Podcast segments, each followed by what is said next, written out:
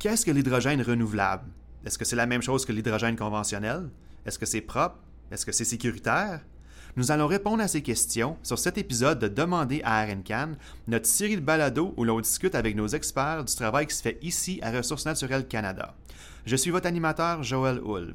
Avant de commencer, j'aimerais souligner que le balado s'appelle Demander à RNCAN pour la simple raison que nous voulons recevoir vos questions. Le but de l'émission est de vous faire découvrir les activités scientifiques de notre ministère.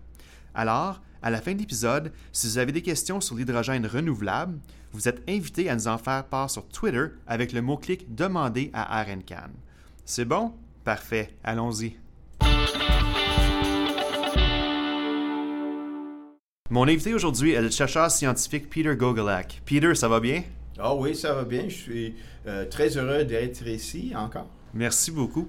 Euh, Est-ce que tu peux commencer par nous expliquer c'est quoi l'hydrogène? Oui, euh, l'hydrogène, c'est euh, l'élément le, plus léger et, aussi le, plus abondant dans l'univers. Aussi, sur notre Terre, c'est très, très commun comme l'eau. On le sait toujours. C'est partout dans notre atmosphère, comme le vapeur, et dans les océans, les, les ruisseaux, les rivières, les fleuves, euh, et tout ça. Je vois. Et c'est pourquoi euh, que l'hydrogène est important au secteur de l'énergie spécifiquement? OK. euh, c'est très important dans deux secteurs industriels importants. C'est c'est pour faire les, les- des engrais nitratés euh, via l'ammoniac. On fait l'ammoniac avec l'hydrogène et l'azote dans l'atmosphère.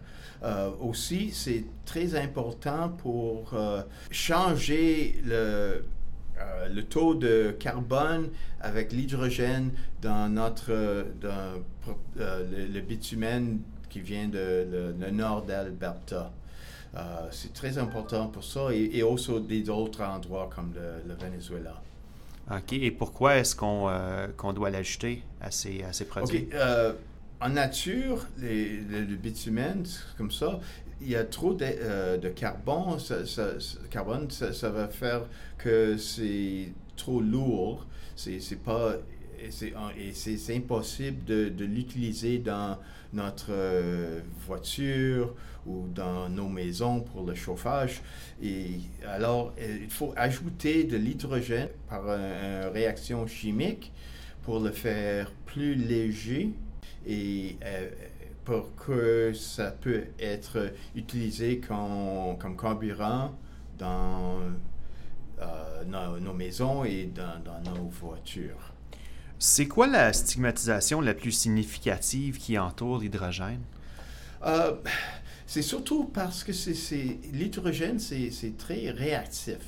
Alors, ça, ça, veut dire que ça, ça peut brûler très facilement quand c'est mélangé avec euh, notre atmosphère.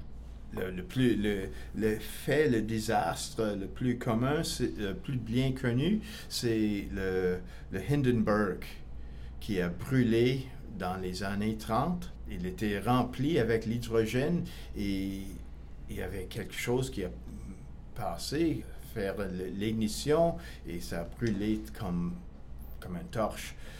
Ouais, les, les images qu'on voit qui ont été enregistrées sont vraiment euh, sont Oui, impressionnantes d'une façon négative, disons. Oui, c'est ça. Euh, mais à part de ça, c'est une matière chimique très importante dans les industries. C'est l'utiliser dans les très grands volumes de jour en jour dans les, euh, usines pétrolières euh, et des usines de, de- de- de- de- des engrais partout au Canada et partout dans le monde. J'ai toujours pensé que l'utilisation de l'hydrogène dans la technologie était propre, mais apparemment, c'est pas toujours le cas. Est-ce que tu peux nous expliquer pourquoi? OK. Euh, à ce moment, la façon la plus efficace et les- le plus économique de, produire l'hy- l'hydrogène, c'est le... euh, c'est la production de c'est le reformage à, la vapeur à partir de, des hydrocarbures euh, presque totalement de, la gaz naturelle. Ça, ça produit le- l'hydrogène, mais ça, produit aussi la dioxyde de carbone en très grand volume. C'est très. Sa, production des gaz d'effet de serre euh, très intense. Pour moi et mes collègues, euh, on fait des, des recherches pour trouver les façons efficaces, économiques de, de produire l'hydrogène des sources biogéniques comme le bois ou les euh, biosolides. Ce sont les, euh, les solides qui restent après le, traitement des eaux usagées.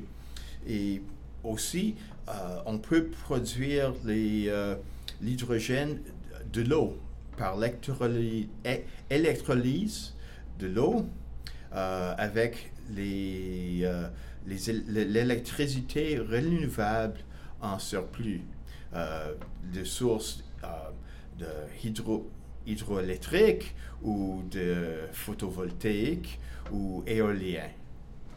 Donc, d'après ce que tu nous dis, tu, tu dis ici, c'est euh, l'hydrogène renouvelable peut vraiment nous aider à réduire notre empreinte carbone. Oh oui, absolument. Et euh, ça, c'est, ça, ça va être euh, l'hydrogène va être un, un très important source d'énergie renouvelable si on peut le faire, on peut le produire d'une façon renouvelable. Ça, peut être changé beaucoup notre euh, euh, nos, euh, processus industriels et euh, finalement, je crois que euh, l'hydrogène peut être en compétition avec l'électricité pour être euh, la force motive pour nos euh, voitures. Wow, c'est super intéressant. Merci beaucoup, Peter, d'être, euh, de nous avoir accordé cette entrevue. Euh, c'est très grand plaisir. On arrive à la fin de l'émission, mais ça ne veut pas dire que le sujet est fermé. On vous invite à poursuivre la conversation dans nos réseaux sociaux. Si vous avez des questions pour nos experts ou des commentaires sur cet épisode, vous pouvez nous les adresser sur Twitter, accompagné du mot-clic Demandez à RNCAN. Également, si vous souhaitez en apprendre davantage sur les activités scientifiques de Ressources naturelles Canada, nous vous encourageons à visiter notre cyber-magazine La Science tout simplement. Vous allez trouver une masse d'informations intéressantes, incluant les épisodes précédents de notre balado, des articles et des vidéos.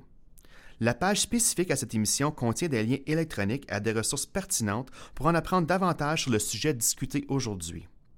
Vous pouvez accéder à la science tout simplement directement à partir de notre site web à rncan.gc.ca ou en effectuant une recherche sur Google.